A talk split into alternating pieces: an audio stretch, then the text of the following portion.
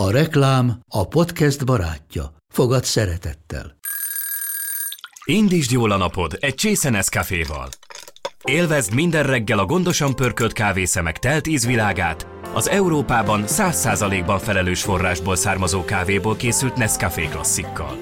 Tudj meg többet fenntarthatósági törekvéseinkről a nescafé.hu oldalon. Nescafé. Új lehetőség minden csészében. Ez reklám volt, jó volt.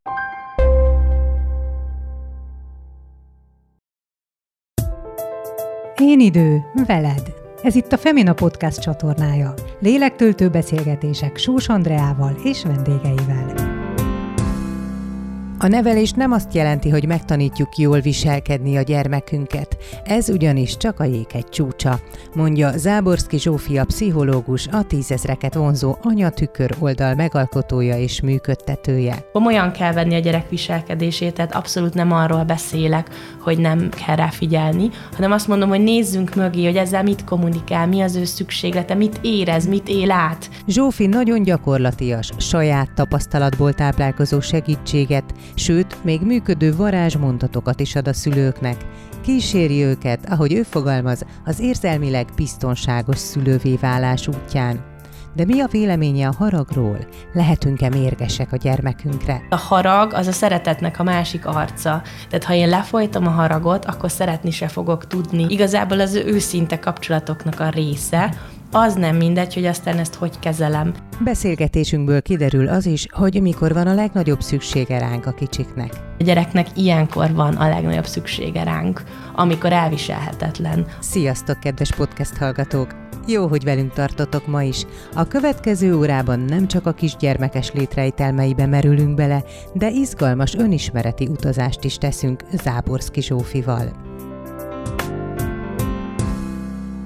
Nagyon sok szeretettel köszöntöm Záborszki Zsófia, pszichológust, az Anyatükör oldalnak a létrehozóját, megálmodóját, itt a közösségi médiáról beszélgetünk természetesen, amikor oldalról beszélünk, és 20 ezer fölötti a követőit száma Zsófi. Nekik is szerettünk volna mindenképp kedvezni azzal, hogy most itt a Feminában is beszélgetünk, és köszönjük szépen, hogy eljöttél hozzánk. Köszönöm a meghívást. Azt mondod, hogy te az érzelmileg biztonságos szülővé válás útján kíséred az anyukákat, illetve hogy vállaljunk felelősséget azért, amit teszünk, meg nem teszünk, érzünk, csinálunk, tehát a, a gyermeknevelés útján.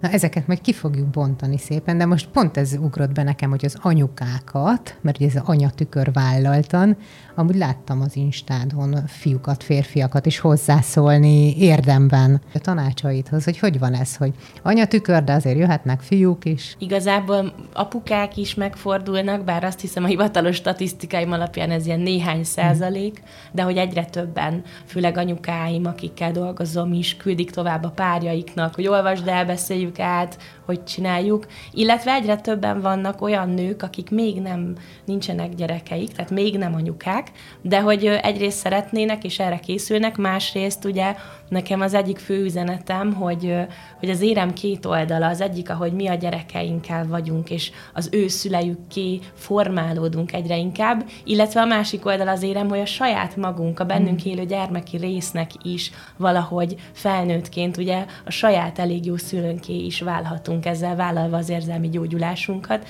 és hogy e, emiatt az érem oldala miatt egyre többen követnek olyanok is, akik gyermektelenek, akár nem is feltétlen szeretnének gyermeket, de a saját belső érzelmi gyógyulásukon szeretnének dolgozni, az ő gyerekkori érzelmi magányukon szeretnének oldani tovább megyek, felnőtt a gyermekem, mert 19 éves, de nekem is egy csomó olyasmit mondott az oldalad, meg a munkásságot, hogy úgy mondjam, amik, hú, olyan aha élmények, így hmm. visszagondolva, hogy tényleg szóval tulajdonképpen nem csak a kisgyerekeseknek tudsz segíteni. Amikor elkezdtem, azért is lett anyatükör az oldal neve.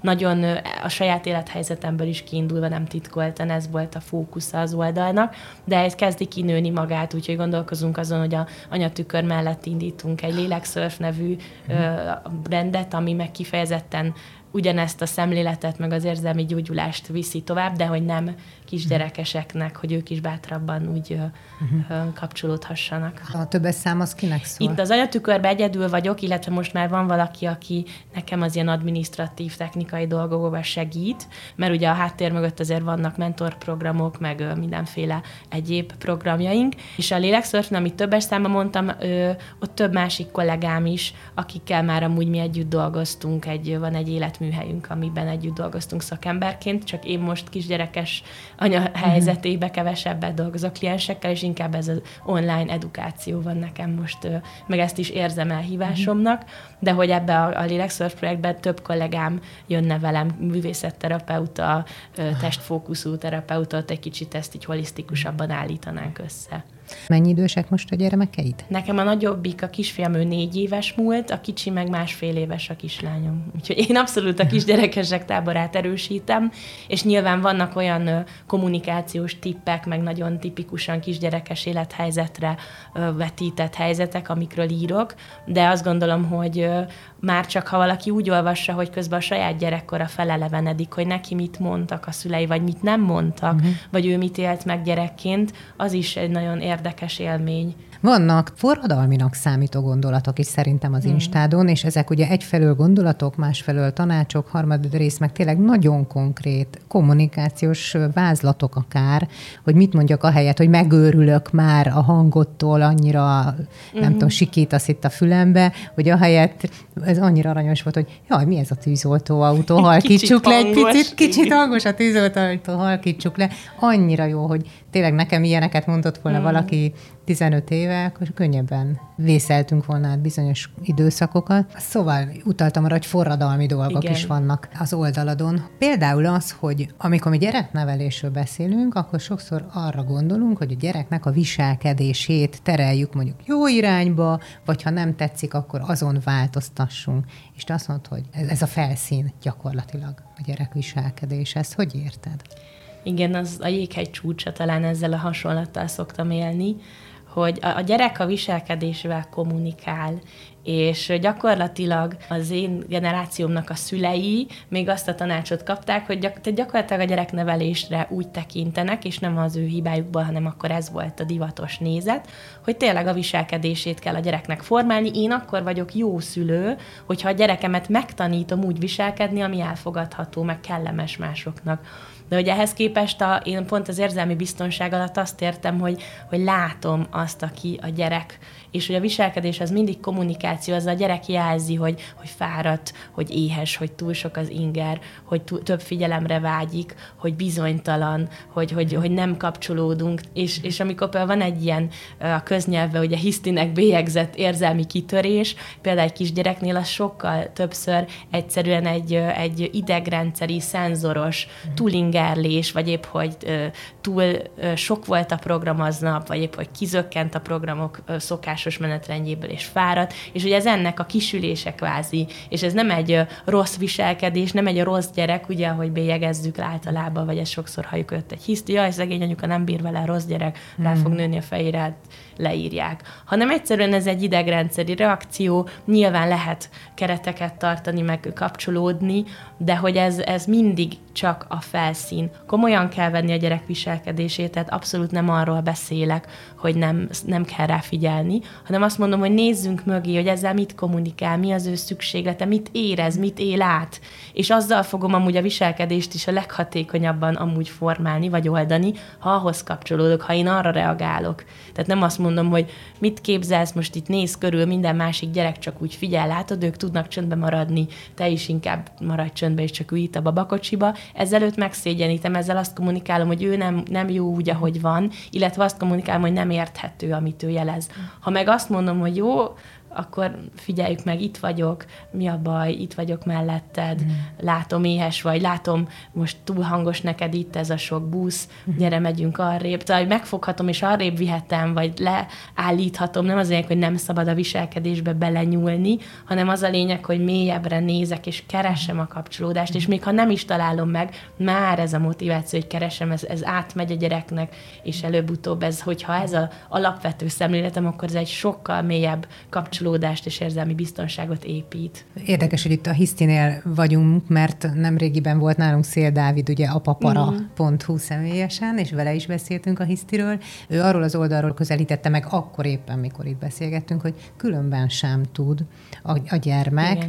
Racionális do, egyrészt az sem képes, tehát ő nem direkt Igen. mit érek el, és akkor majd ez az eszközöm, hanem a mi reakcióinkat sem tudja a racionális oldalról értelmezni. Tehát lehet ott magyarázni neki, hogy Persze. tudod, ez most azért van, mert most ide megyünk, hanem egyszerűen viszonylag letisztult üzenetekkel. Meg a gyerek azt veszi át, ami a mi lelkiállapotunk. Uh-huh. Tehát például, ha én magamat le tudom azzal nyugtatni, hogy magyarázok, akkor csináljam, de azt tudjam, hogy én ezt most magamnak csinálom. Uh-huh. A gyerek az igazából nagyon gyorsan letükrözi a mi állapotunkat, és hogyha én totál feszült vagyok, akkor mondhatok neki bármit, ő úgyis arra fog mhm. reagálni, hogy anya feszült, akkor ő még jobban feszült lesz, és egy ördögi kör bármit mondok. Tehát ugye mi, nekünk is, amit mondunk, a verbalitás, az egy sokkal később életkorban lesz csak kommunikációs csatorna. Itt ez nagyon sokadlagos mondod, hogy letükrözi, ami anyában van, hát anya tükör. Igen, nyilván, hogy, nem véletlen hogy ez a neve, igen. Nem véletlen. Akkor minden, amit a gyermekünkön látunk, az a tulajdonképpen valamilyen módon minket tükröz? Azt szoktam mondani, hogy a gyerek egy különálló személy. Tehát a, az a másik véglet, amikor azt mondom, hogy egy az egybe a gyerek az én vagyok, és hogy csak az én életemről, vagy viselkedésemről, vagy érzelmi állapotomról nyújt visszajelzést a gyermek. Nem. Vannak egyszerűen genetikai, biológiai sajátosságai, és egy különálló személy. Viszont főleg ebbe a kisgyermekkorban, ahol egyértelműen belőlem építkezik elsődlegesen, nagyon-nagyon sok visszajelzést ad magamra nézve. És az érzelmi biztonságnak az alapja, hogy én külön választom, hogy, hogy én vagyok egy személy, és én hatok rá, és ahelyett, hogy az ő viselkedésébe próbálnám megnyírbálni azokat, ami mondjuk nekem nem tetszik, vagy nem tartom számára sem megfelelően, ehelyett elgondolkozok, hogy akkor ez rólam, hogy mit tükröz, és magamban kezdek el változtatni, a kapcsolódásomon kezdek el változtatni. Tehát itt erre utalok. Másfelől meg hát tényleg minden édesanyja tudja, hogy amikor ő feszült, és nagyon-nagyon jó lenne egy nyugodt nap, akkor biztos, hogy a gyerek is ugyanolyan feszült lesz, és aznap nagyon nehéz lesz majd boldogulni, mert tükrözi valóban Igen. a bennünk hát lévő káoszt. nagyon mélyen mm. azt a feszültséget. Másfelől pedig hát ez maga a felelősség, nem? Igen, Amiről beszélünk. abszolút. Felelősség, hogy én, én vállalom azt, ami hozzám tartozik, és ez szerintem ez, ez tényleg talán egy forradalmi a, a mi korosztályunkba jön be jobban így a pszichológia hogy mondjam, különböző felületein, így a laikus réteg felé való kommunikációjában, hogy, hogy egyszerűen főleg szülőként jön ez nagyon előre párkapcsolatokba, és hogy vállalni, tisztán kommunikálni, figyelj, én most fáradt vagyok, és azért vagyok ideges, nem azért, mert te erre adtál okot. Lehet, hogy amúgy adtál rá okot. Tehát nem azt mondom, hogy a gyerek nem válthatja ki az én feszültségemet. Tehát nyilván, amikor már ötötszörre is hívom, uh-huh. hogy induljunk el, és csak azért se,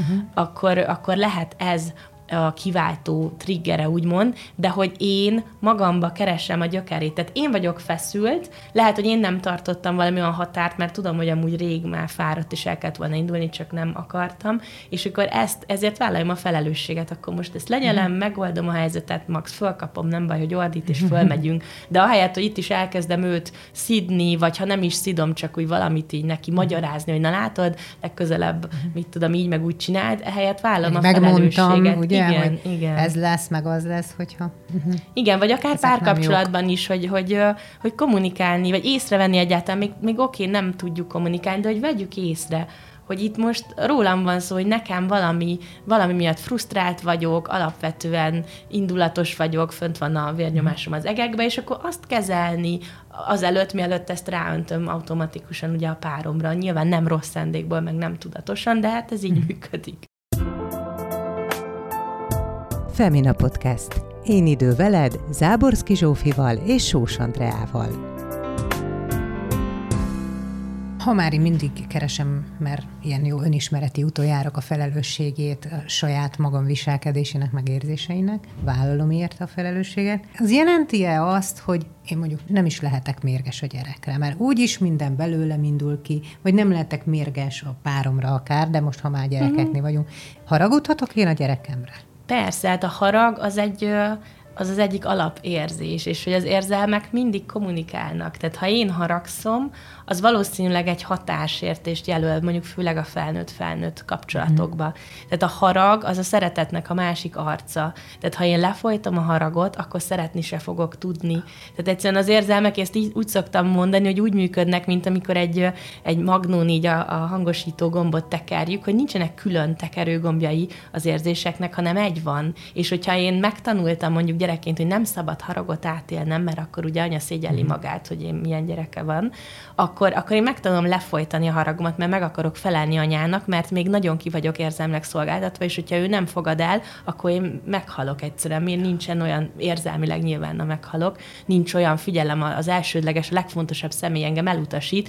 Gyerekként érzelmileg egy nagyon kiszolgáltatott helyzetbe kerülünk. Tehát lényeg visszatérni, megtanulom lefolytani a haragomat, de ezáltal igazából önmagamat folytom el, a valódi érzéseimet, és ez aztán hosszú távon ott fogok állni 30 évesen, és nem tudok kapcsolódni az érzéseimhez, nem tudok kapcsolódni mondjuk a gyerekemhez, és ott akkor ez lehet egy jó lehetőség, nyilván fájdalmas ráismerni, de hogy akkor elkezdeni változtatni. Tehát, hogy a harag az, a, az a, igazából az őszinte kapcsolatoknak a része, az nem mindegy, hogy aztán ezt hogy kezelem. Tehát én mindig azt mondom, hogy az összes érzésnek helye van, és az a nulladik lépés az a, igazából egy érzelmileg egészséges kapcsolatban, hogy reflektálok, hogy engedem az érzéseimet, elfogadom az összes érzést magamba is, másikba is, az nem mindegy, hogy utána ezzel mit kezdek. Hogy akkor gátlástalanul rácsapom a páromra az ajtót, vagy elhordom mindennek, vagy a gyereket is elkezdem szidni, vagy ugye a másik véglet a passzív agresszió, most uh-huh. csak mhm. kiemelek ilyen végleteket, uh-huh. amikor elzárkózom,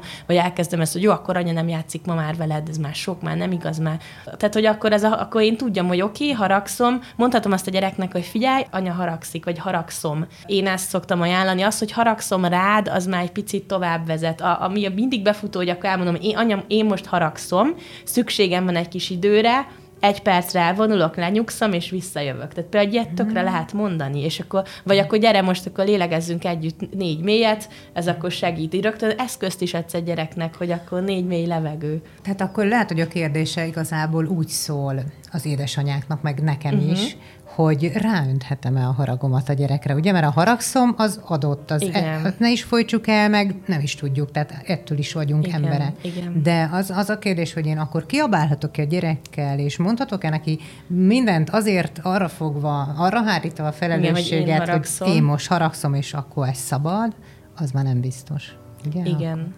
Hát ö, emberek vagyunk, és nem tehát tudom, meg fog hogy történni. Üle, tehát én Igen. magam is, sokszor van, hogy már miközben ott van a számom, már tudom, hogy ezt nem, nem kéne, kéne, de hogy most épp ennyi vagyok, és én pont ezt a szemléletet próbálom magamnak is elsősorban, meg akik velem tartanak ez az úton tanítani, hogy, hogy ez nem egy teljesítmény, nem az a cél, hogy, hogy egyszer se kiabáljunk, hanem az a cél, hogy erre az egészre reflektáljunk. Tehát ha te ott épp kiabálsz, de észre tudod venni ezt, erre reflektálsz, és akár már kijött a szádon, de tudod, hogy, hogy most ezzel mit, hogyan nem vállaltál, az már igazából fél siker, mert lehet, hogy tízből kilencszer még ez jön, de már nem tízszer, és akkor egy hónap múlva lehet, hogy már csak tízből nyolcszor. Hogy, tehát, hogyha most mindenképp valaki ugye ezt a teljesítmény szintjén akarja megfogni, és kiabálok, vagy nem, akkor az is hatalmas siker, hogyha már ezt észreveszem magamon, mert ugye sokkal nagyobb eséllyel fogom akkor legközelebb ezt máshogy megoldani. Nagyon tetszett az egyik mondatod, ahogy így lapozgattam én is az instádat, így hangzik, hogy hogy az nem oké, hogyha a szeretetem attól függ, hogy hogy érzem magam tőled, vagy miattad. Uh-huh. Ez egy annyira mély mondat, uh-huh. és annyira szép hogy éppen most te milyen vagy, akkor én most éppen szeretlek, vagy nem, ugye ez egy csomó mindent Igen. Jelent. Igen, azt gondolom, hogy az érzelmi biztonságnak az egyik kevésbé látványos, de legnagyobb méteje, vagy ami ezt alássa, az az érzelmi függőség.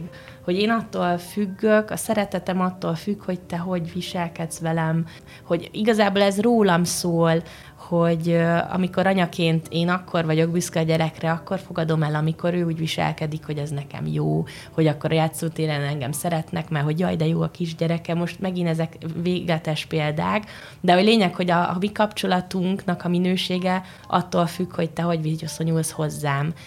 És amint nagyon érdekes, nagyon sok anyukát látok, a, a, akik nagyon-nagyon jól kapcsolódnak a gyermekükhöz, tök jól játszanak együtt, látszik, hogy ott a szeretet buborék közöttük, de amint jön az a pont, hogy az anyának azzal beindítja a szégyenérzetét, uh-huh. mert a gyerek nem úgy viselkedik, ami neki komfortos, vagy Mondjuk harag, a másik haragszik. gyerektől a játékát. Akár az, akár tudom, igen, vagy elkezd kiabálni uh-huh. ott, a szó, vagy a szomszédnének nem köszön, tehát kinek milyen, igen. hogy mondjam, trigger ez, de valami, ami az, azt látom, hogy beindítja az anya szégyenérzetét, na ott elvágják, és ott nem tud kapcsolódni, vagy amikor a gyerek viharzik, és tényleg a, jön elő belőle, és akkor ott már a földön fekszik, és hogy az az érdekes, ezt is sokszor mondom, meg így is gondolom, hogy a gyereknek ilyenkor van a legnagyobb szüksége ránk, amikor elviselhetetlen, amikor beindul az én szégyenérzetem, amikor frusztrált vagyok.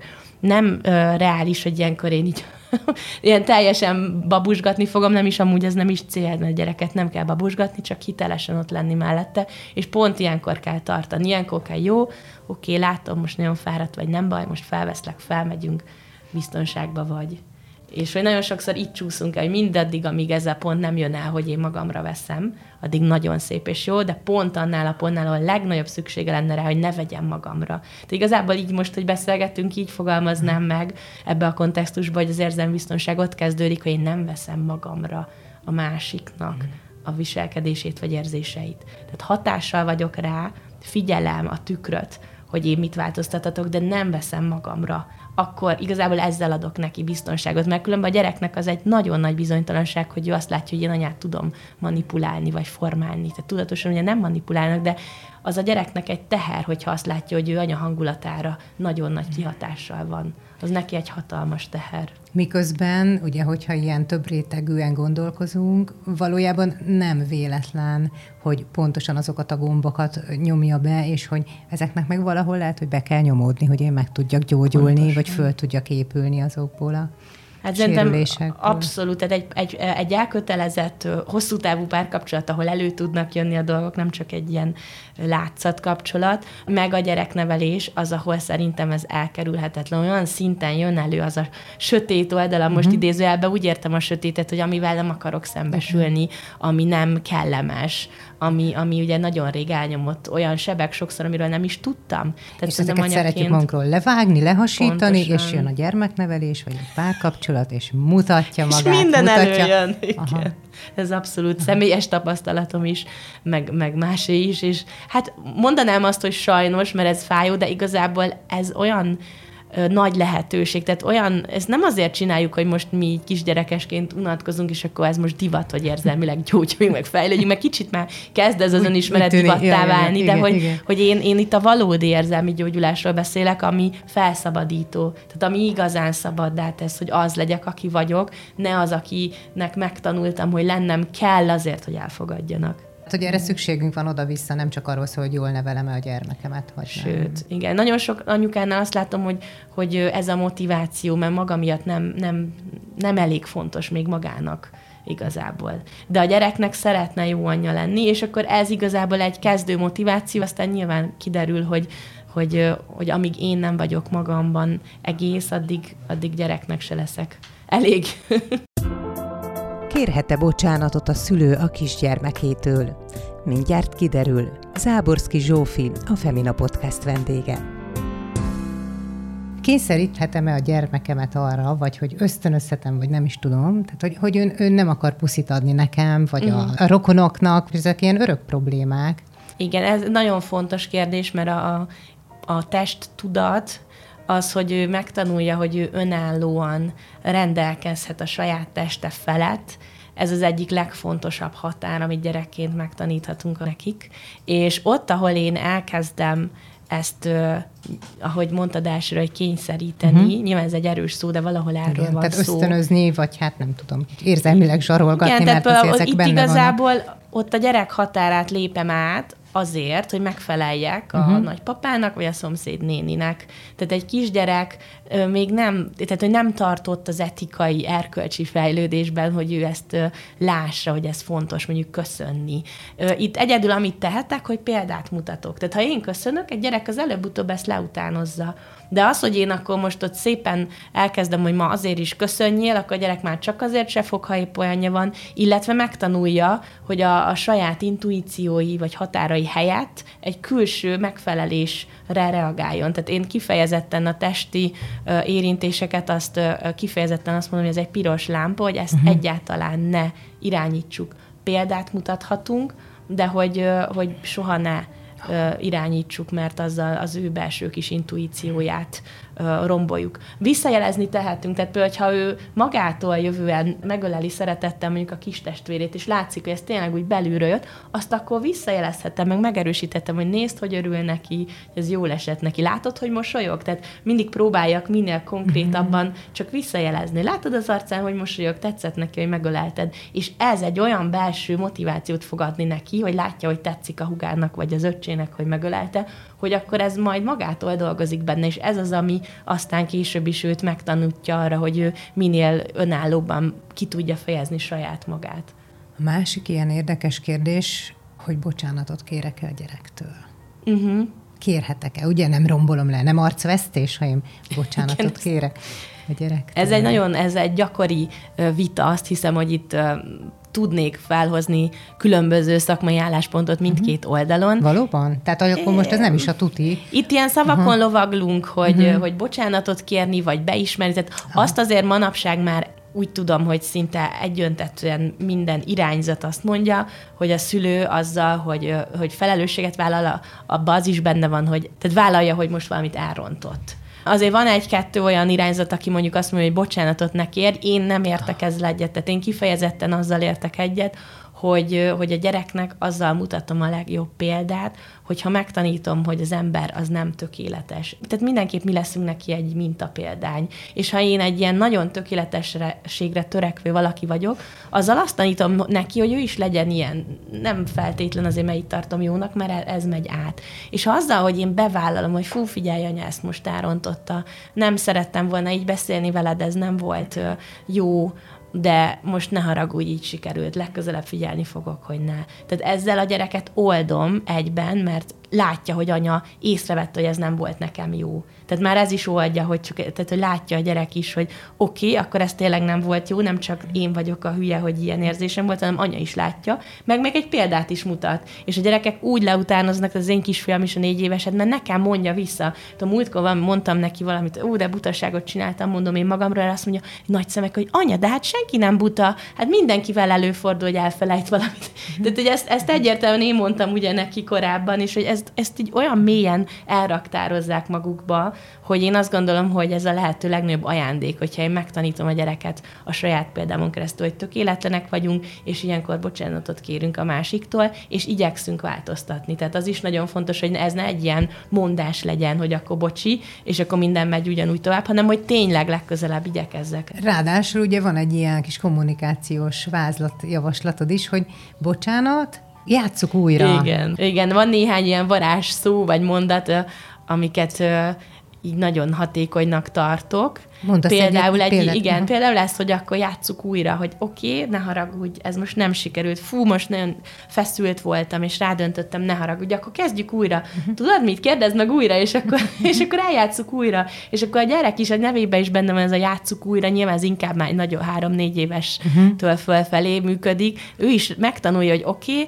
rögtön mintát is kap, hogy ezt így lehetett volna másképp vagy a kisebbeknek mondjuk egy ilyen varázsszó a bárcsak. Tehát, hogyha valamiért ő ott nagyon el van kesered, vagy ő nem akar rájönni a nagymamától, de hát nyilván este van és menni kell haza, tehát nem reális az, hogy én még tovább maradjak, akkor ahelyett, hogy akkor elkezdeném magyarázni, hogy tudod, most már késő van, és holnap menni kell az iskolába, bla, bla, akkor azt belehelyezkedem az ő érzésébe, együtt érzek, hogy bár csak itt maradhatnánk még. Hát látom, hogy nagyon szeretném. Mennyit játszottatok ott a lovacskákkal? Tudod mit, majd jövünk máskor is. És hogy akkor így igazából azzal, hogy a gyerekkel együtt érzünk, ez olyan szinten oldja ezt a feszültséget, hogy utána valószínűleg kérdés nélkül jön és ül be az autóba. És ezeket, ezeket a jobb mondatokat, a jó kommunikációt, hogy úgy mondjam, ezeket te ott azokban a helyzetekben találtad ki, amikor megtörtént, vagy utólag kellett reflektíven, már később tudatosítva, és akkor bedobni a következő helyzetre már Tehát, hogy ezt ki lehet Több... találni ott, amikor lila köd leszáll. Többnyire utólag, meg van, amit én is, ezt a bárcsakot, ezt én is egy amerikai pszichológus nőtől hallottam. Szóval azért nem mindent én találok föl, nem én is hallok sok mindent, meg ugye nagyon sok, főleg Amerikában rengeteg ilyen pszichoedukációs oldal van, és én ott tesztelgettem. Tehát én minden, amit átadok, azt átszűrtem magamon szakmailag is, meg a saját példámon is. Tehát tesztelem, hogy akkor mi működik, mi működik. hogyan. És van, ami nagyon gyorsan átmegy bennem, mert tényleg működik. Van, ami meg nekem is olyan, hogy így eszembe kell, hogy jusson. Én ezt az önreflexiót, ezt nagyon fontosnak tartom, és pont ezért is raktunk most össze egy ilyen anyatükör naplót, ami uh-huh. ebben fog majd segíteni, hogy egy fél éves időszakra nagyon komolyan kíséri azokat, akik ezt töltögetik, majd, hogy elkezdjenek reflektálni saját magukra. És hogy ez, ez nem nagyon jön magától a legtöbbünknek, hanem ezek olyan dolgok, amiket meg lehet tanulni, ahogy mindent megtanulunk, tehát járni is megtanulunk, az más kérdés, hogy ez be van valahogy kódolva az idegrendszerünkbe. Én azt gondolom, hogy ha együttérzést kapunk, az is ugye kódolva van, hogy azt adjuk tovább. De hogy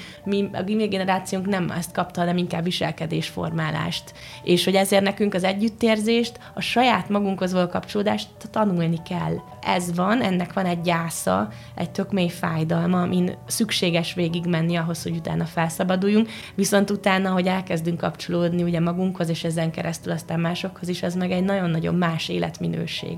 És hogy én is abszolút ezen az úton vagyok, tehát én ezt nem, nem titkoltam, bevállalom, hogy nem, nem az van, hogy én ezen már rég túl vagyok, és akkor már nekem minden működik, hanem pont ezennek az ereje, hogy mindannyian úton vagyunk, és hogy mindannyian ezen lépegetünk aprókat.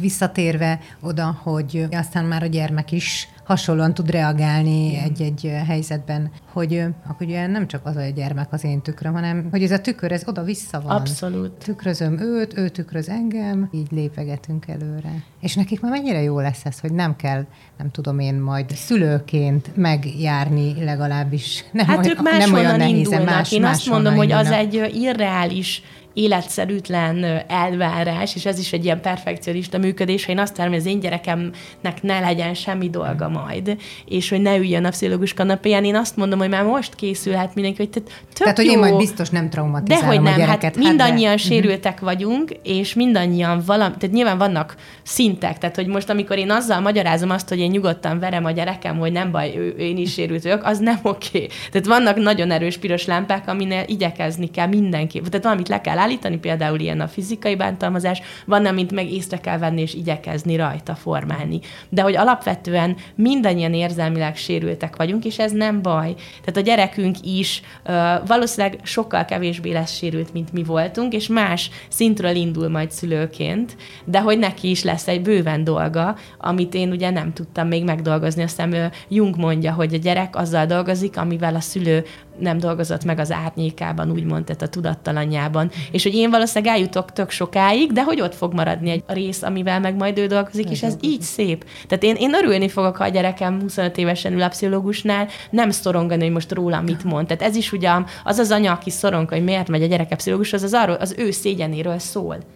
Pedig ez, én nagyon fogok örülni, hogy basszus, ő dolgozik magán, ő akar formálni, tök jó, menjen. Hát igen, mert ha már készek lennénk, vagy kész lenne a gyermekünk, akkor vagy angyal szárnyakkal röpködnénk valahol, és nem lenne dolgunk. Pontosan nem ezen a földön. földön élnénk, pontosan. Mi a helyzet a jutalmazásos, büntetéses neveléssel? A jó öreg, hogyha ezt megcsinálod, igen. kapsz ezt, csokit, nem tudom én, autót. Én azt gondolom, tehát a, a véleményem, ami abszolút sok szakmai alátámasztást tudnék most itt felsoroltatni, hogy, hogy alapvetően nem működik ez a külső jutalmazás, büntetés. Ettől függetlenül nyilván annyira belénk van idegződve, hogy automatikusan jön. Tehát ö, ö, ne ijedjen meg az, aki most így magára ismer, hogy ő szokott jutalmazni, büntetni, mert mindannyian így vagyunk vele, de érdemes szemléletet formálni, meg váltani. Azért nem működik a jutalmazás büntetés, hogy hosszú távon nem célszerű, mondjuk így, mert a gyerek azt tanulja meg, hogy gyakorlatilag külső következmények mentén ő igazítja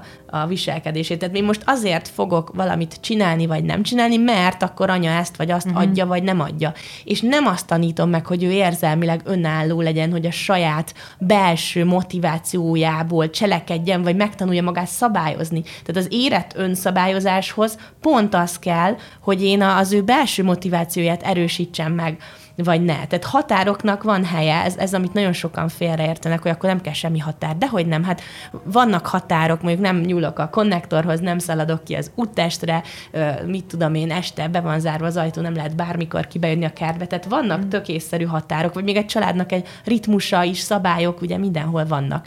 De hogy, hogy ha ezt tanítom a gyereknek, hogy oké, ez a keret, tudod, itt mi így csináljuk. És elmondom neki, hogy azért, mert hogy előtt az autó, vagy hogy amit Instán kicsit robbantott, hogy én azt is írtam, ezt így is vállalom, hogy, hogy engedni kell a gyereket, nyilván nem életveszélyes helyzetekben, de hogy tapasztalja meg a cselekedeteinek a következményét. Tehát az én gyerekem megégette magát már egyszer a sütővel, semmi baja nem lett, egy kicsit ott volt egy kis pirosság, érdekes, azóta nem fogja meg. De amíg ha én azt tiltom, hogy ne nyújj hozzá, ne önst ki, vagy, vagy kiöntötte párszor a vizet, és látta, hogy ez nem jó, megjött és megtanulta, hogy akkor azt nem érdemes túltölteni. És hát ugyanez a helyzet az érzelmi sérülésekkel is, mert hogy attól is óvjuk a gyerekeket. Igen. Sokszor, hát most ad abszurdum, nem visszük el a temetésére a nagymamának, hogy mélyére menjek, de az is előbb-utóbb majd visszajára fordul. Igen, tehát nagyon sokszor túl akarjuk óvni a gyerekünket, és ezáltal igazából nem tanítjuk meg elbírni. Tehát ami nekünk szülőként kéne, hogy a fókuszba legyen, hogy megtanítsuk elbírni az ő érzéseit. Ezt eleinte úgy csináljuk, hogy mi elbírjuk az övét, mert ő még nem bírja el. És akkor csak akár így elmondom, most látom, most mérkes vagy, most szomorú vagy, mert elvette tőled, és te játszottál vele, sajnálom. Tehát együtt érze. És akkor megtanulja, hogy ennek van helye a szomorúságnak, van helye a haragnak, és el lehet bírni, és elmúlik. És hogy a legtöbb érzés a szégyenen kívül, azt ugye egyik kócsomtól tanultam, és nagyon egyetértek vele, a szégyenen kívül az összes érzés azzal semlegesedik, ha hagyom, hogy átmenjen rajtam. Egyedül a szégyen más, mert az annak sosincs alja, az olyan, mint egy mocsár, hmm. és pont ez a kócsom mindig azt mondta, és nagyon egyetértek, hogy azt csak az együttérzéssel lehet oldani hogy ahogyha szégyeli valaki magát, az csak az együttérzésre lehet oldani, és ott magam felé is érdemes ilyen önegyüttérzően állni. Tehát visszatérve ugye még a jutalmazás büntetéshez, hogy hogy a gyereknek kereteket, meg kapcsolódást, együttérzést érdemes biztosítani, és gyakorlatilag ezen keresztül, ha, ha tényleg hosszú távon így működök, tehát hogyha valaki eddig jutalmazott büntetett, akkor ne várja azt, hogy ma este ezt abba hagyja, és rögtön minden működni fog. Ez egy, ez egy hosszú távú pályafutás, viszont hosszú távon ez tényleg működni fog. Arról nem beszélve, hogyha mindig jutalmat várok, külső jutalmat bármilyen pozitív tettemért, Igen. vagy eredményemért, ez elég messzire vezet. Hát utána ebből Később. lesz a munka, munka workaholic, tehát az mm. ilyen munkaalkoholisták, ebből lesz az, aki, ugye a suliba ugye vannak a számok, az osztályzatok, amihez ugye méri magát az, aki gyerekként ezt tanulta. Utána kikerülünk a suliból, keresünk új számokat, az lesz a pénz, akkor mindent ahhoz mérünk, és akkor ott fogunk állni 40-50 éves, hogy, hogy mi az értelme az életünknek. Ott van egy adag pénzem, és nincs, mm. nem tudok vele mit kezdeni. Tehát, hogy ezért is érdemes már gyerekként kapcsolódni hozzá, és ez nem azt jelenti, hogy én is szoktam vinni az oviba egy kis üveg innivalót, az kicsit ilyen jutalom, mert tudom, hogy az én gyerekem szenzorosan nagyon érzékeny, és egyszerűen az ovi után, hogy egész nap ott volt a sok inger, az nehéz 10-20 perc ott az ágyzsilipelés, és tudom, hogy tökre mhm. fel lesz pörögve, ott oda-vissza fog szaladgálni, minden dobál, és akkor én ezt tudom, ismerem őt, és akkor viszek egy ilyet, akkor valamivel eltereljem a figyelmét. De hogy mondjuk ezek lehetnek ilyen tudatosan beépítve, de az, hogy én valami viselkedésre azzal motiváljam, hogy valamit adok, nem adok, ez hosszú távon inkább árt, mint használ. Édesanyák, de ne feledkezzünk meg róla, hogy egyúttal nők is vagyunk. Továbbra is Záborszki Zsófival beszélgetünk.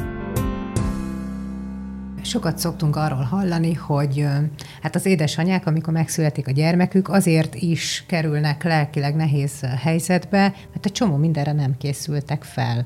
Mert hogy azt mondták nekik, hogy az anyaság az csak egy rózsaszín köd. Nekem 19 éve született a gyermekem, és már akkor ugyanez volt a helyzet, mm. és kérdezem én, hogy hogy, hogy nem készülnek még mindig fel, hát hiszen mi ezt végigjártuk, és hoppá, hát nem ugyanolyan, mint aminek gondoltuk, és nem adtuk át, nem mondtuk eleget, vagy addig nem hiszem el, amíg velem is meg nem történik, hogy hát ez azért igen. nem csak arról szól, hogy...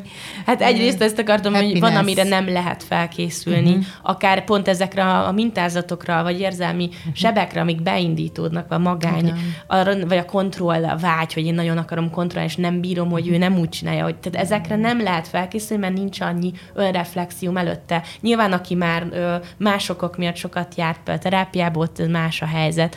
De visszatérve azt is gondolom, hogy igen, hogy kevésbé volt talán platform arra a közösségi médiában, hogy ennek az árnyoldalairól beszéljünk. És most már azt látom, most az elmúlt pár évben, például az Instagramon elég sokan kezdik így felvállalni az árnyoldalait. Kicsit néha azt érzem, hogy már ez is ilyen teljesítmény, hogy akkor most én nekem szar, és akkor ezt megmutatom. Tehát picit így a kicsit ez a véglet is kezd bejönni.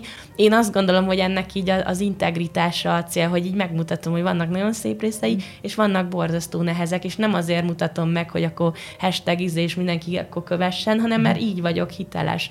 Tehát én azt gondolom, hogy amikor valaki, az a baj igazából a közösségi médiával, hogy, hogy aránytalanul osztunk meg pillanatokat az életünkből, és amikor valaki csak a kedves pillanatokat osztja Már meg, ott, azért az, az egyszerűen egy ilyen fals képet Mhm. alakít ki a másba, hogy neki ilyen. Hogyha valaki amúgy se oszt meg szinte semmit, csak hogy megszületett a gyereke, meg mit tudom én, ilyen nagy fordulókat, ott nyilván nem is kell a másik oldalt se. De hogyha valaki meg nagyon szeret magáról ugye szép ö, élményeket megosztani, ott igenis azt gondolom, hogy felelősség mellé tenni a nehezeket is, és nem úgy, hogy ö, tehát nyilván ne, nem az, hogy a gyerekről kirakok egy bömbölő képet, mert azzal sértem az ő jogait, hanem én itt megint vállalom a felelősséget, hogy megosztom, hogy nekem most nehéz. Tehát, hogy itt a, nem a képek világáról beszélünk, hanem az érzésekről, meg a, a, a, a valóságról igazából. Az anyatükör hogy indult? Mert tudom, hogy Mhm. mm-hmm. saját ötletből, de hogy valamilyen tudatos cél van így mögött? Abszolút nem volt tudatos, de nekem mondjuk a, a pszichoedukáció, ez az érzelmi gyógyulás, ez nagyon kor, már korábban is témám volt, és szerettem is volna róla blogot indítani, de aztán jöttek a gyerekek, Gyerek. Vagy hát először a, az első gyerek, és, és akkor azt teljesen félretettem, és absz- az anyatükör maga az teljesen így spontán alakult, igazából így ö, részben így a saját élethelyzetemre is reflektálva született, tehát kicsit így magamnak is kezdtem írogatni, részben meg, hogy nagyon sokan jeleztek vissza már az elején, hogy ez milyen segítség, és akkor így ez a kettő egybefonódott, aztán most meg már abszolút kinőtte magát, tehát most tényleg mm, azon Van gondolkozom. kör, Igen, van egy ilyen, tanfolyamok. igen, van egy ilyen belső mentorprogramom, ami egy ilyen folyamatos ö, havi előfizetéses rendszer, ott kifejezetten az anya személyére fókuszálva ez az érzelmi gyógyulás témákat nézünk meg minden hónapban, meg különböző eszközökkel, önreflektív kérdések, relaxációk, meg vannak ilyen önálló egy-egy kurzus, amit csak valaki egyszer megvesz, megcsinálja, illetve most mondom, most van már nyomdában egy napló, meg majd összejön egy nagyobb meglepetés, azt még nem lövöm le, ami egy olyan dolog, ami azt remélem, meg úgy bízok is benne, hogy, hogy tényleg segíti nagyon a, a hétköznapokat, és nem kell hozzá nagy elköteleződés sem anyagilag, sem időben. Úgyhogy így mindent igazából magamon is tesztelek, hogy ami nekem segít, a, meg azoknak, akiken én segítek, azt adom tovább, tehát ezek nem ilyen elméletek, hanem egy a valóságon átszűrt gyakorlati segítségek. És mondod, hogy magadon is teszteled, meg hát akkor ugye azokon is teszteled tulajdonképpen, akiknek szól, hogy mi az, ami a legnagyobbat szól, vagy szólt? Hát ö, alapvetően ez a szemlélet, ez az együttérző, meg már mutatni a, a, a nehéz oldalamat, és erre nem szégyenítést kapok. Ez például a belső körben nagyon erős, ott egymásnak is nagyon ezt adják már az anyukák. Meg hát ö, talán az eszköz szinten a relaxációk, a mély relaxációk, én azt is tanultam meg egyénibe is, amikor dolgoztam sokat egyéni kliensekkel, nagyon szerettem használni. Ugye az egy módosultabb tudatállapot, nyilván nem mély hipnózisról beszélünk, ami csak ilyen egyéni terápiás keretek között jó, biztonságos, ha van, hanem ennél egy sokkal kevésbé mély állapot, de akkor is nem ez az éber tudatállapot. És hogy én azt gondolom, hogy anyaként, pláne meg az indulatkezelésnek soha nem lesz meg a kulcsa csak fejben, csak a kognitív gondolatok között. Hosszú távon fontos az önreflexió, hogy én megtanulom, hogy én akkor ilyen helyzetekben hajlamosabb vagyok ugrani erre arra. Tehát ez nagyon fontos, de ott az itt és most ez nem fogja megoldani, hogy én ott nem fogok elkezdeni gondolkozni, hogy most ezt azért csinálom, hogy nem, ott, ott instant megoldás kell, mély levegő, tényleg van ilyen két-három perces SOS, relaxos hanganyagaim, tehát ott a testünket kell megtanítani, nyugton maradni, nem a fejünket. És ez az, amit szerintem elfelejtettek nagyon sokan a szakmában. Igen, hogy a gyászra is mondják, hogy a szíveket töri össze, és nem a fejeket, Igen. tehát lehet itt racionalizálni, meg racionálisan Igen. érvelni. Nem csak a gyereknél nem jön be, a felnőtteknél sem. Igen. A relaxációra visszatérve ott még ugye az is van, hogy ott akkor prompt segítség, de ugye, ha meg gyakorlom Igen. rendszeresen, akkor meg valamilyen átalakulást az indulataimban, azok kezelésében. Tehát én azért szeretem nagyon, mert fiz, tényleg biológiai idegrendszeri szinten mérhető változást hoz, ha valaki rendszeresen alkalmazza. Tehát a testünket tanítjuk meg, megnyugodni. Mert igazából itt most belemeltnénk, hogy a, a stre, anya, tehát a mi generációnk szüleinek ugye a stressz szintje, tehát erről sok kutatás, vagy az anyának a stressz hmm. a, a szintje, vagy hogy mondjam, mennyisége, az hatással van a gyerek gyerekre, illetve akkor a, belemehetnénk abba, hogy a szülészeti technikák, ez a három napra elválasztottak a legintenzívebb kapcsolat, tehát az életünk első napjaiba, tehát mindent itt sorolhatnánk, hogy mennyi stressz rakódott a szervezetünkre, és főleg ugye az életünk első három évében még nem tudjuk ezt tudatosan elbírni, hanem ott kifejezetten tényleg fizikailag rakódik le bennünk, és hogy a testünket kell megtanítani, megnyugodni, hogy nincs a világ vége attól, hogy most itt a gyerek föltözveri magát, nincs a világ vége, hogy csúnyán néz rám a szomszédnéni, nincs a világ vége, hogy a párom haragszik rám, ezek mind elbírható dolgok, ezt nem a fejünkbe fogjuk először átérezni, az egy sokadik lépés, hanem a testünkbe, és ennek az egész áthangolásáról szól gyakorlatilag, hogyha valaki rendszeresen alkalmazza amúgy a szakmailag korrekt relaxációkat. Mert azért már van elég sok ilyen izé, himi-humi mm-hmm. YouTube-on, ha valaki beírja, nyilván bármi tud segíteni, egy szép zene is mm. relaxáló hatású, és használja mindenki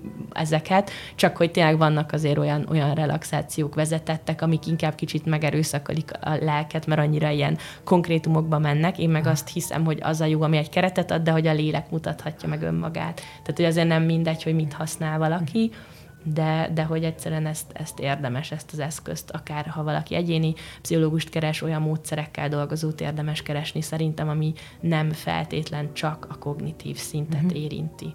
Hú, annyi mindenről lehetne még beszélni, sem tudom, hová kapjak. Személyesebbet, hogy ne, nektek hogy van az altatás, meg a lefekvés, meg Együtt alszotok el gyerekekkel? Szabad-e, ha ők akarják, akkor igen? Vagy szabályszerűen működik? Nem, én amúgy erről nagyon keveset hallottam még mielőtt anyává váltam. Ugye abban az időben ez volt a standard, hogy persze kiságy, uh-huh. mi is úgy nőttünk föl. Hadd, nő, nekünk... hadd sírjon, hogyha... Azt nem is feltétlenül. Az én időmben ez volt. Nekem a anyukám ilyen szempontból így ránk hangolódott uh-huh. annál jobban, mint hogy a védőnő mit mond. De lényeg, hogy én azért ezt azt tehát vettük a kiságyat, tehát persze, uh-huh. ott a gyerekhely a kiságyba. Aztán az első gyerekem, az a, tényleg ő amúgy is szenzorosan egy érzékeny gyerek. Hát ő nem aludt a kis ágyába, szerintem soha, vagy uh-huh. há, egy ujjamon, meg, egy kezemben meg tudom számolni hányszor. És, és akkor eleinte még szorongtam, mert jött a védőnő, akkor eljátszottam, mintha ő mindig ott aludna, vagy a hmm. az, nem tudom melyik rokon, de hogy igazából nálunk végül azért vettem magam mellé az ágyunkba, és, és kb. két és fél éves, két éves koráig úgy is aludt, mert szopizott, és egész egyszerűen így volt élhető elérhető. Tehát ha én annyiszor fölkelek, amikor ő éjjel, amikor ő fölkel, én fölkelek, fölállok, azzal maga az én idegrendszerem ugye egy éberebb állapotba kerül, kicamogok, beülök a szoptatós fotelbe, kiveszem a gyereket, megszoptatom, elaltatom, tizedszerre sikerül úgy lerakni, hogy nem ébredt föl, visszacamogok, visszafekszem, alszom egy három órát, vagy egyet, ugye, rosszabb esetben, és megint kezdők előre, hát nem alszom semmit, használhatatlan leszek.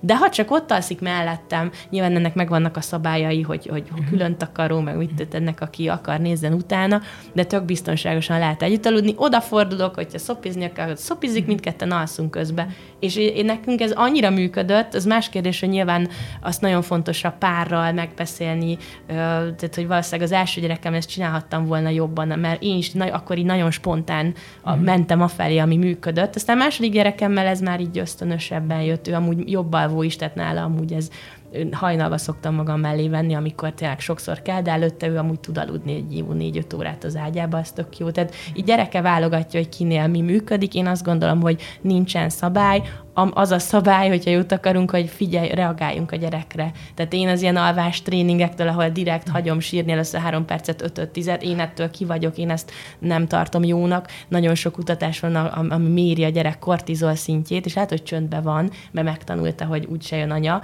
de ugyanolyan magas a kortizol szintje, meg szorong. Én azt gondolom, hogy nagyon fontos, hogy tehát itt nem azról van szó, hogy most egyszer sír a gyerek, és én épp vécén vagyok, és nem ugrok, hát dehogy. Tehát a biztonságos kötődéshez kell valamennyi frusztrációt. A gyereket nem az a cél, hogy ne frusztráljam soha, mert az, az élet hozza ezeket, főleg ha már több gyerek van. Tehát néha muszáj. Csak az a cél, hogy reagáljak, hogy azért ott legyek, hogy próbáljam. Uh-huh. Igen.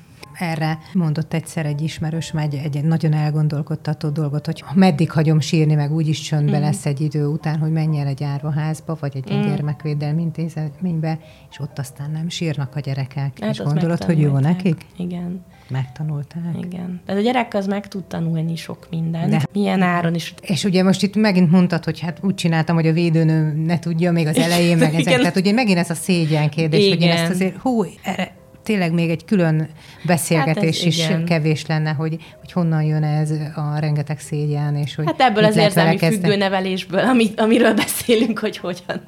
A mi generációnk ez, ez így nőtt föl, pedig mondom nekem például szerintem egy kifejezetten egy ö, ö, könnyen ránk hangolódó szüleim voltak, és még így is, mert egyszerűen az a, az a közeg, amiben az a generáció mozgott itt a kommunizmustól kezdve mindent fölhozhatunk, teljesen más volt ugye a divat, a, a gyereknevelés, ugye a Spock kötetet, tehát Igen. hogy más volt itt a közhangulatban, nem voltak nagyon erről könyvek, pszichológiai gyereknevelés könyvek, alig volt. Az érzelmi biztonság, az együttérzés, mint olyan szinte ismeretlen fogalom volt. Itt Magyarországon, Amerikában már egy picit más volt a helyzet. Tehát, hogy egyszerűen ez, ez valószínűleg az a, az a nagyon mély szégyenérzet onnan jön bennő, belőlünk, hogy nagyon megtanultuk viselkedni, és nagyon megtanultuk, hogy másnak meg kell felelnünk, és amikor rájövünk, hogy ez szinte lehetetlen, főleg anyaként, akkor ez nagyon mélyen beindul. De az kérdés, hogy ilyenkor mit csinálunk, megyünk-e vele, hogy csak azért is, akkor úgy csinálom, mindegy, hogy milyen áron meg a gyereknek mit tanítok, de én ne szégyeljem magam, vagy szembenézek a szégyenérzetemmel, és megtanulok együttérzően fordulni magam felé. Talán az elején innen is indultunk, hogy ugye a saját belső gyermekemet is meg, uh-huh. meg szeretgetni és fölnevelni. Igen, tehát uh-huh. amikor ő nem lesz ott érzelmileg magányos, egy olyan, ah. akinek csak teljesíteni kell, ez már a része annak, hogy mindig is lesz bennünk egy gyermeki rész, ami teljesen rendben van, tehát nem az a cél, hogy, hogy megszűnjön ez a gyermek rész, de azok az érzelmi elakadások, hogy nem kapott ott ő együttérzés, nem kapcsolódtak hozzá. Azt, hogyha én kapcsolódom hozzá, ha, ha mellé hajolok, azzal ezt megszabadítom, és úgymond beintegrálom a lelkem, és azáltal ez így szabaddá válik, felnevelődik, igen. Arról viszonylag keveset beszéltünk, hogy az édesanyák, meg a kisgyerekes anyukák, vagy te is, vagytok egyszer anyukák, de hogy nők is. Uh-huh azt a női mi voltat is, hogy ne felejtsük el. Abszolút, hogy... ez a, egyik a belső körös témában van egy külön egy nőiség, mm. hónap, egy párkapcsolat, Na. egy test, tehát ez nagyon jó, hogy felhozod, mert nagyon fontos, tehát én azt gondolom, hogy mindig a család egészében érdemes gondolkodni, nem szabad így csak a gyerekre fókuszálni. Tehát a gyereknek az egy teher, azt gondolom, hogy ha minden tőle függ. A, van ez a nagyon kicsi első fél év, egy év, amikor tényleg érdemes úgy igazítani az egész életritmust, hogy hozzá egyszerűen mindenkinek így jobb, de hogy amikor az anya megszűnik pár lenni, vagy nő lenni önmagába, azzal a gyerek is veszít, meg az egész család veszít, és, és hogy nagyon fontos, nem ilyen kényszeredettel, hanem így magamba ugyanígy ugye belülről kiindulva mindig ezt mondom nekünk is nőként így keresni, hogy akkor mi az, ami engem így szenvedéllyel tölt el, tényleg ebben az időszakban kifejezetten, mert a gyereknek is amúgy ez a jó, hogyha látja, hogy anya, anya nő is, meg hogy anya meg apa között van egy tűz, most nyilván nem ilyen uh-huh. hollywoodi dolgokról beszélek, csak hogy, hogy nem csak anya meg apa, hanem hogy ők férfi meg nő, ugye ezzel ők is tanulnak már ennyi ennyire picin is igazából. Téged az anyaságon kívül maga az anyatükör is kiteljesít, ahogy amilyen szenvedéllyel beszélsz róla, ebben igen, igen. vagyok. Mi az, ami még nagyon foglalkoztat, vagy ami ezzel kapcsolatosan még benne van? Mondom, sose várulok olyat, amit én nem csinálok magamnak. Mm. Nekem a, akár a relaxációk, akár ilyen testfókuszot, tehát nekem nagyon fontos, hogy a, a testem karban legyen tartva, és hogy ott különböző torna gyakorlatok, vagy, vagy mozgásmeditációk, vagy szóval én nagyon változatosan próbálom, hogy mi az, ami engem épít. Tehát nekem mondjuk az, hogy én jól legyek, ahhoz az, hogy reflektálják magamra, legyen egy kis nyugi, ez a napló ötlet is ebből indult, akkor a relaxációk akár ilyen nagyon rövid, ilyen abszolút csak így kikapcsolok. Mm. A természet, mi nem is nem véletlen költöztünk vidékre, nekem az, hogy csak sétálok a zöldben 10 percet. Tehát ilyen egész apró 5-10 perces ö, téglák, amit ha beépítek a napi ritmusomba, az engem már tölt az, hogy tényleg a nehéz logisztikailag megoldani mondjuk, hogy a párunkkal. Nekünk is néz, de azt gondolom, hogy ezt általánosan mondhatom, hogy mindenki ezt mondja, hogy akkor jó, tök jó lenne így férfi nőként töltődni, de hát nehéz. Igen, nehéz, de azokat a lopott 5-10 perceket is érdemes megtalálni, és akkor kapcsolódni, hogy ne, tudatosan, hogy akkor most tudatosan, hogy most ne a gyerekről beszéljünk, most ne a hétköznapi ritmusról beszéljünk, hanem tényleg kicsit így egymáshoz kapcsolódjunk, vagy e, akkor is babysittert fölbérelni. Tehát én, én azt mhm. mondom, hogy ez nagyon fontos, hogy, hogy ha nem, nem tudunk úgy családi segítséget kapni, akkor legyen babysitter, nyilván pénztárca kérdés is, de hogy az, a, az amit ott nyerünk, az sokkal több annál a néhány ezer forintnál, ami mondjuk ez a heti vagy két heti egy alkalom. Tehát ez, ez szerintem nagyon fontos, hogy keretet teremtsünk. Egészen apró keretekre kell itt gondolni, nem ilyen napi félnapokra, hanem egész apró keretekre, amiben úgy kicsit mi is újra születünk. Köszönöm szépen. Nagyon szívesen. Szép végszó volt. Záborszki Zsófi, pszichológus, az Anyatükör oldal megálmodója, működtetője, szerzője volt velünk. Kedves podcast hallgatók, nektek is köszönjük, hogy végighallgattatok minket.